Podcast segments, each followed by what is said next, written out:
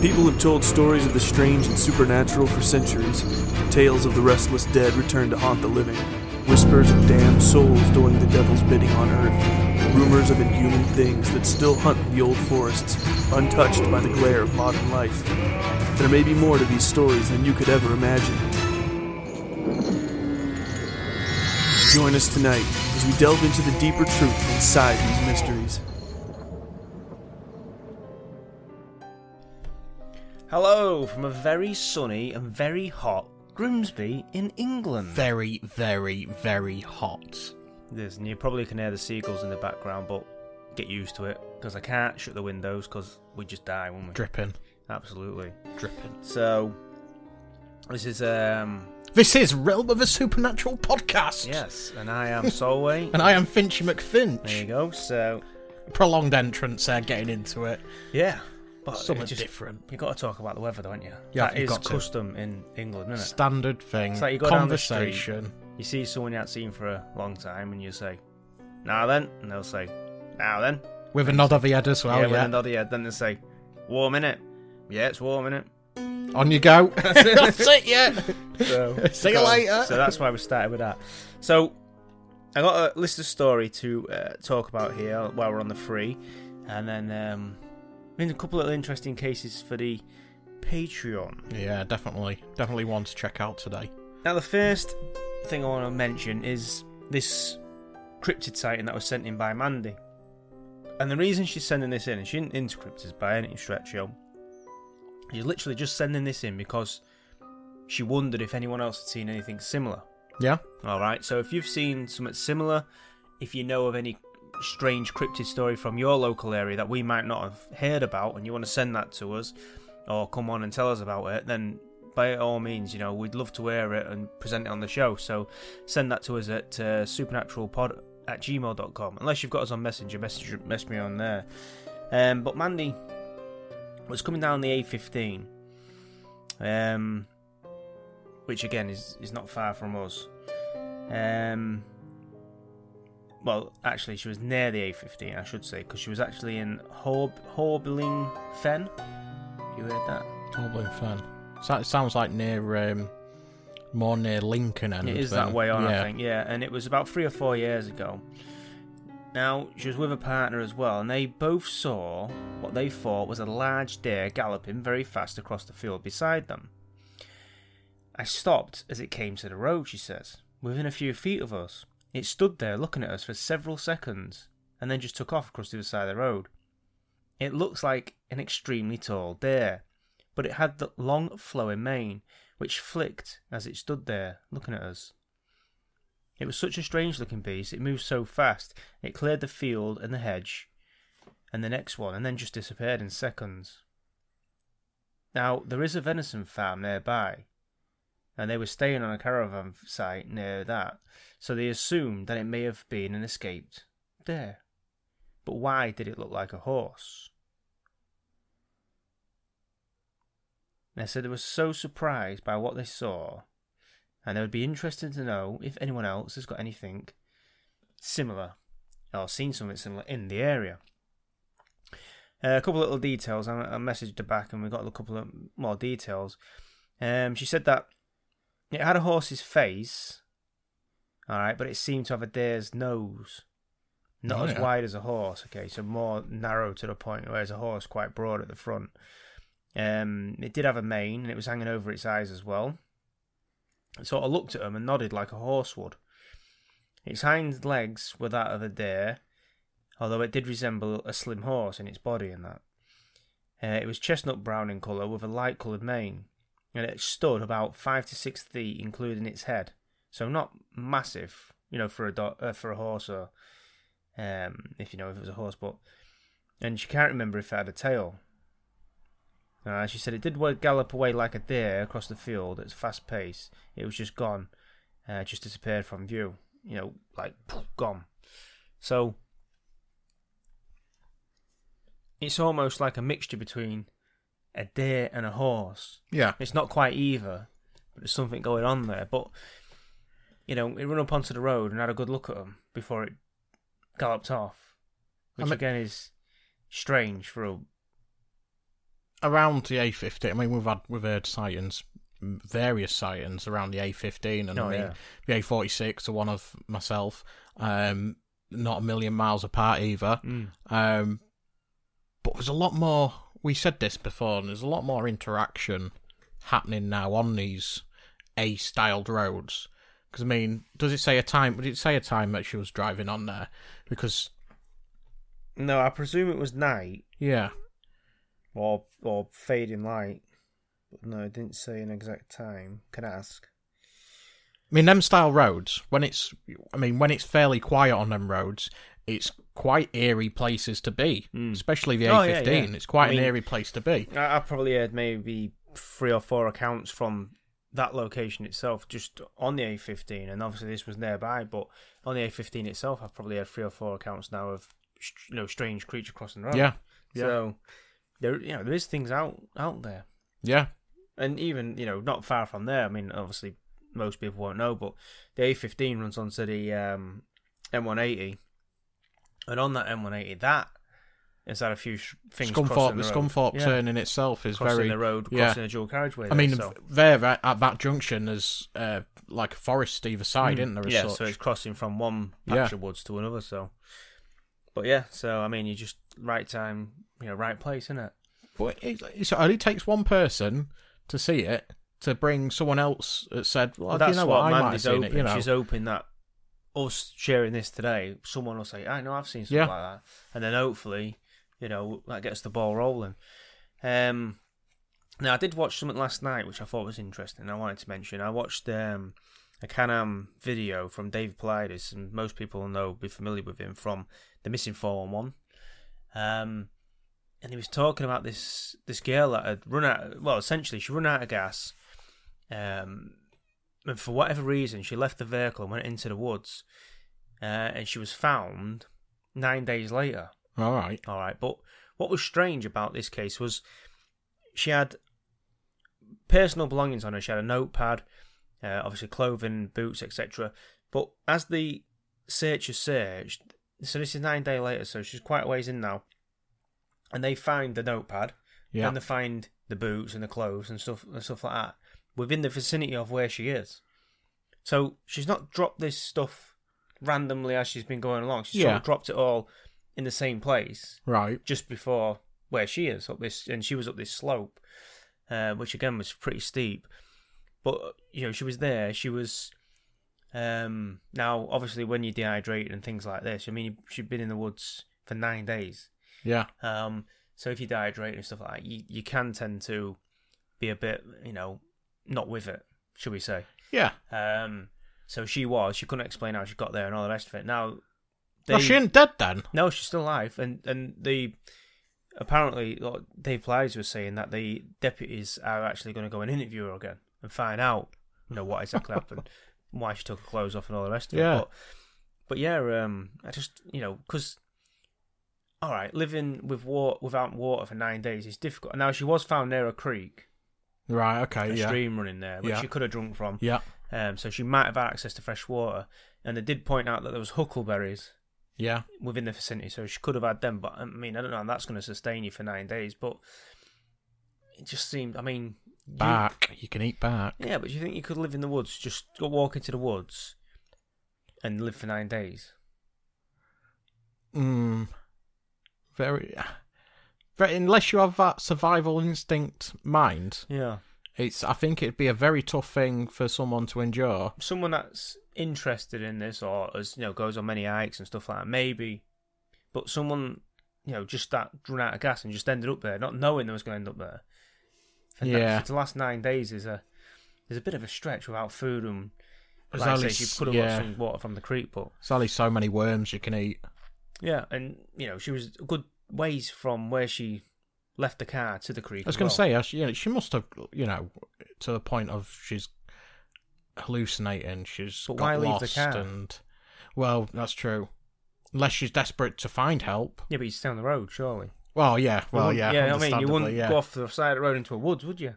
Well, So, but anyway, she did. So hopefully the deputies go and uh, interview her, and then we'll find out. But if if anyone wants to search that, it's uh, if you just go into YouTube and put CanAm uh, proj- uh, missing projects. I think it's called. You'll pop up and you can Yeah. you can read those stories. They're interesting. Same with um, Les Stroud. Les Stroud's putting up now quite a lot of uh, interviews that he's done with you know people he knows, people in the local area that have seen Bigfoot. And some of those interviews they're only a couple of minutes long, but they're still you know very interesting and you know a lot of detail, and it's definitely worth checking out if you get a chance.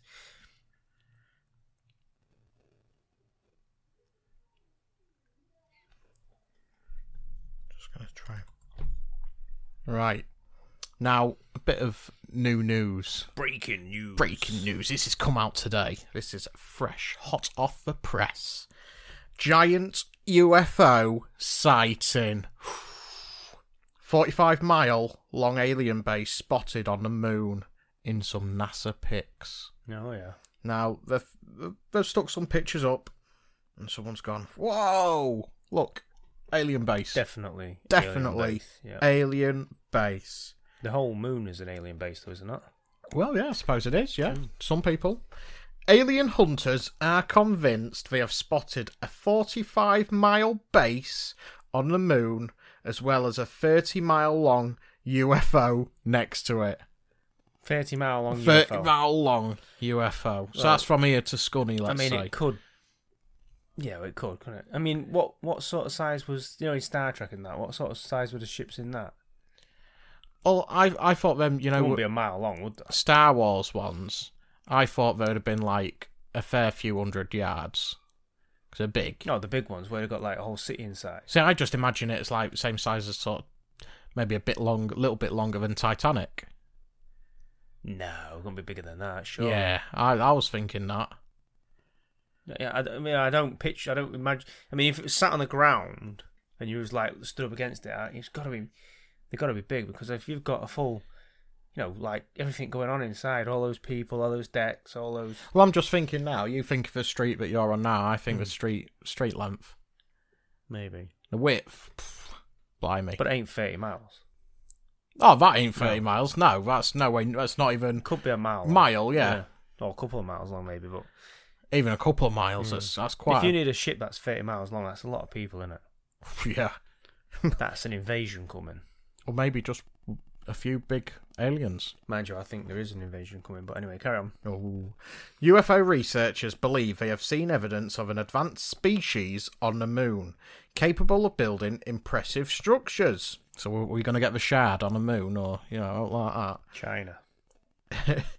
Said proof comes in the form of two oddities on the moon, which almost appear uh, appear as if they were out of place. As a result, conspiracy theorists believe it is proof the original an- anomalies are an alien base accompanied by the species spaceship.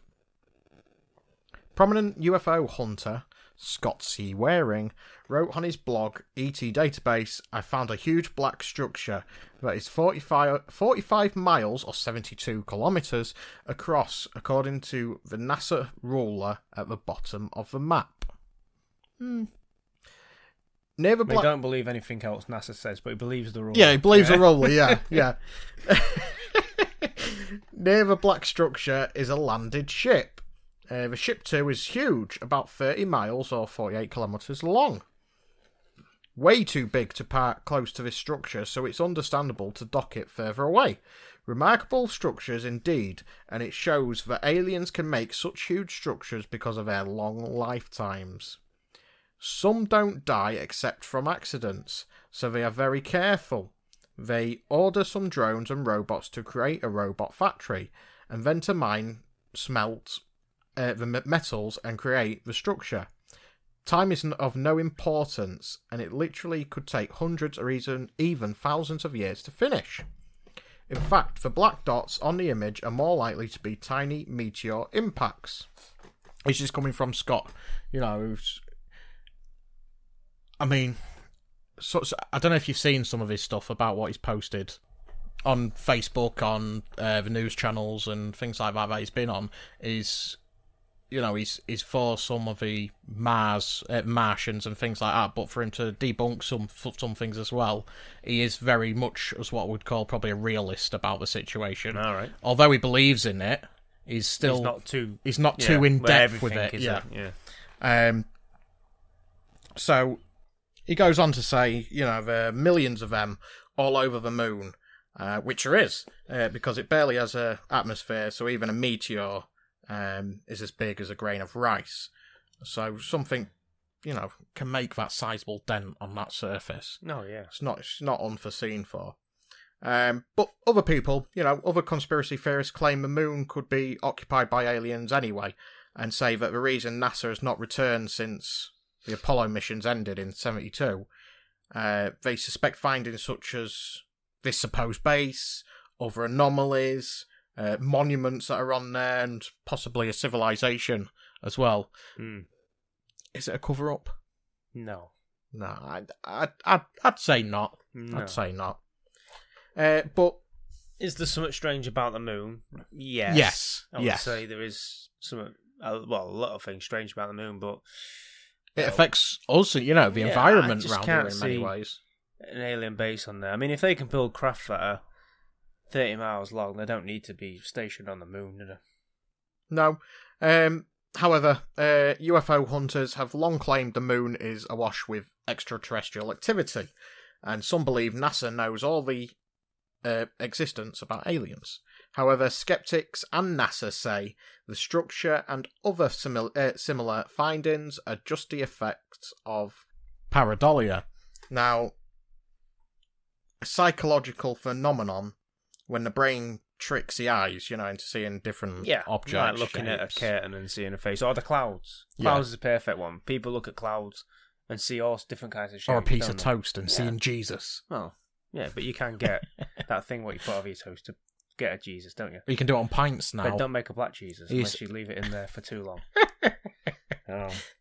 Oh, you can make do it on pints now, can't you? You've seen it where they've got like What, that on the top? laser thing or something, mm. and you've got to wait. I mean, like five Fuck minutes that. for your pint, Nah. but I'm, you're walking, a, you don't want to be stood there waiting for a pint. And I do don't you? think you've got to pay extra. and it ruins it. Yeah, it would do that anyway. Right, do you want to hear my little tale? Yeah, just just for the people on the hangout, that will get posted up on the hangout. The picture of the two. Well, make of it what you wish. Thirty mile long ship and a forty-five mile long base. Indeed. Okay. Now we have to go back to the late 18th century here. Okay. Uh, and sightings of this creature, or being, or whatever you want to call it, carried on into the early part of the 19th century. Oh yeah. But for since then, we've not really heard much about it. And this is the Copper Man of Portsmouth. Pompey. Yeah. Now, stories of this were like there was local stories that were going around and stuff like that, but there weren't many stories. Like you know, it's the same story getting told and told time and time again. Yeah. That is until a listener or a viewer of the uh, British Paranormal read a story and in 2015 sent them in some more details about a local. Basically, what this guy had been doing, he'd been looking for information on the parish of Farlington, Yeah. which is now part of Portsmouth. And while he was doing that, he unearthed some information which he found as extraordinary. And this is what he found. He found the diary that belonged to a guy called Henry Albert Brand, who was a bookbinder, who had lived and worked in Hampshire in the late 18th century. Now, Henry kept a diary, and he kept a diary of, of his various trips around the county, and anything that he found, any little story that he found of interest to him, he just jotted down in his diary. Now, an entry that was made on the 6th of September 1798 is the entry that made this guy contact the British Paranormal and say, You might be interested in this because it says this. It said a human with metal skin apparently has been sighted by a local vicar.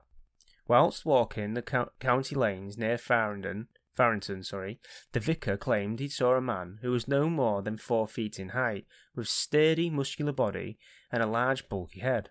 Dwarf. His no, well, listen. His eyes, which were described as being as bright as polished uh, shillings glistened in the midday sun. He had no mouth, nose, or ears, and he wore no clothes. Oh, not Dan then. No, not Dan. Now he goes on apparently to provide a lengthy and highly detailed account, but I've not been able to find any more information on that. If I do, I'll let you know, obviously. But apparently, the pa- uh, the local area was a little bit panicked by this uh, sighting, especially coming from a, a vicar. Now, he noted in a later entry that the creature had been spotted again near the now reclaimed land of Tipner Lake. A young farmer's maid had been harvesting wild fennel when she beheld a man made of metal flesh. He arose from the water of the bay, walked several metres before retract, react, retracting his footsteps and submerging beneath the water surface. So he, he come out the water, he saw hair, Gone back. and then go, oh shit, and just went Yeah. backwards. But he didn't turn and go backwards, he literally just went Just walked back, backwards. yeah. yeah. It's a bit stealth. Not to be seen. Now, apparently, the guy who was researching all this and came across this diary did feel a bit confused by all this, and uh, he wondered if the ancient bookbinder was actually insane or was making some sort of script, you know, for um, I don't know, maybe for he was working on a book idea or something like that. But the entries were made in such a way that it actually sounded like he was writing them down as accounts. Right, You know, okay. there was there was written as this person told me this, this person told me that, not uh, like a story. You know, yeah, like taking story. Yeah. statements of someone. And he yeah. also in late in in the other writings, he didn't just write about this. He wrote about everything. And this guy looking through his diary really got the picture that this guy was all there. He wasn't a lunatic or anything like that. He was. He knew what he was talking about. Now, a second letter written by a Doctor Godfrey Bramwell also caused a bit of panic in Portsmouth because it talked about a flying metal man. So this is in 1801, and there was a group of people, uh, Portsmouth townsfolk, gathered in an open air market. Okay, and this is what is in uh, the present day city centre of uh, Portsmouth, and there was exchanging goods and pro- produce. And no sooner had their wares been carefully laid out when a local candle maker let out a shriek of fear so loud it made the hat maker fall over to the ground. The shriek was in response to the grim ghoul, a terrible countenance, a man with skin of copper. The bizarre creature emerged from the nearby copse of woods and launched itself like a golden bird into the sky, where it soon disappeared out of sight. So, all right, we're going back a couple of hundred years, and we haven't got many more stories like that coming from there. But it is intriguing that you get these two or three accounts in the same vicinity around the same time. I mean, a couple of years in between them. Yeah. But, but this just creature coming out of there, and really, why I'm put, putting this out there is because, again, I mentioned this at the beginning. But if you've got a local tale like that. Yeah, if you was in the 1800s in Portsmouth, Yeah. if uh, if you can come along and just Absolutely, give us your if you story. saw that in Yeah. Portsmouth, then we'd love to know. But no, but if you've got a local story, because that's local to Portsmouth, right? The people of Portsmouth probably know about that story. That that story's probably not been shared with outsiders. It's one of them. yeah, where- probably down that south coast, a few people, you know, Portsmouth, Southampton sort of area. Yeah, they probably just keep it within there because why would you tell anyone else Yeah. about that? So that's what I'm saying. So if you know of a local story, uh, you know, like a cryptid creature that maybe no one else knows about, then by all means send it to us and uh, we'd love to share it on the show. Yeah, It's definitely. supernaturalpod at gmail.com. Obviously, if you want to f- go to the uh, description at the, the underneath the podcast, you can find the uh, the email there. I'll put it in there. You can find the Patreon link as well. Check Go it out. and join Check Patreon. it out. Now we're going on Patreon to talk about the uh, Ruby Valley Beast, aren't we? Yes. So uh, we'll leave it there for today. So thank you very much for joining us on the free episodes. And uh, I've got an interview, hopefully, fingers crossed, with someone who saw a very strange creature. Ooh. Yeah, not a, not a massive sighting, but strange nevertheless. Yeah, always So that's coming up. So hopefully that'll be out shortly. But I'll put that out just as it is. All right. So as soon as I've got it, you'll get it. So that being said, have a great week. Uh, try and stay cool Definitely. if possible. Saying that's thunderstorms apparently coming tomorrow. Yeah. Do you want a fun fact before I go? Oh no. This could be dangerous, listeners. If eaten in one meal, 30 to 90 grams of a polar bear's liver is enough to kill a human being. That's if you get near the polar bear, then it don't kill you first. that must be because of the toxins that it's got in there. It's breakdown stuff. Well, just get someone to shoot it, then eat it. This is good. This is kind of in, you know because your fun fact last week about the old raccoon. Yeah. yeah, maybe if did did maybe I couldn't get out of my head for ages, but um, Which part? all of it. But apparently, uh, there's an island in the Bahamas known as Pig Beach, which is populated entirely by swimming pigs. Did you know that? Swimming pigs. I'll give you one more before we go. Viagra, when dissolved in water, can make cut flowers stay erect for up to a week longer than they would usually. well, That's yeah. something to try, it. So, anyway, that being said, uh, have a great week, and we'll see you on the other side. Bye for now. Well, they've gone. No, just for now. It wasn't the right time for us to meet. But there'll be other nights, other stars for us to watch. They'll be back.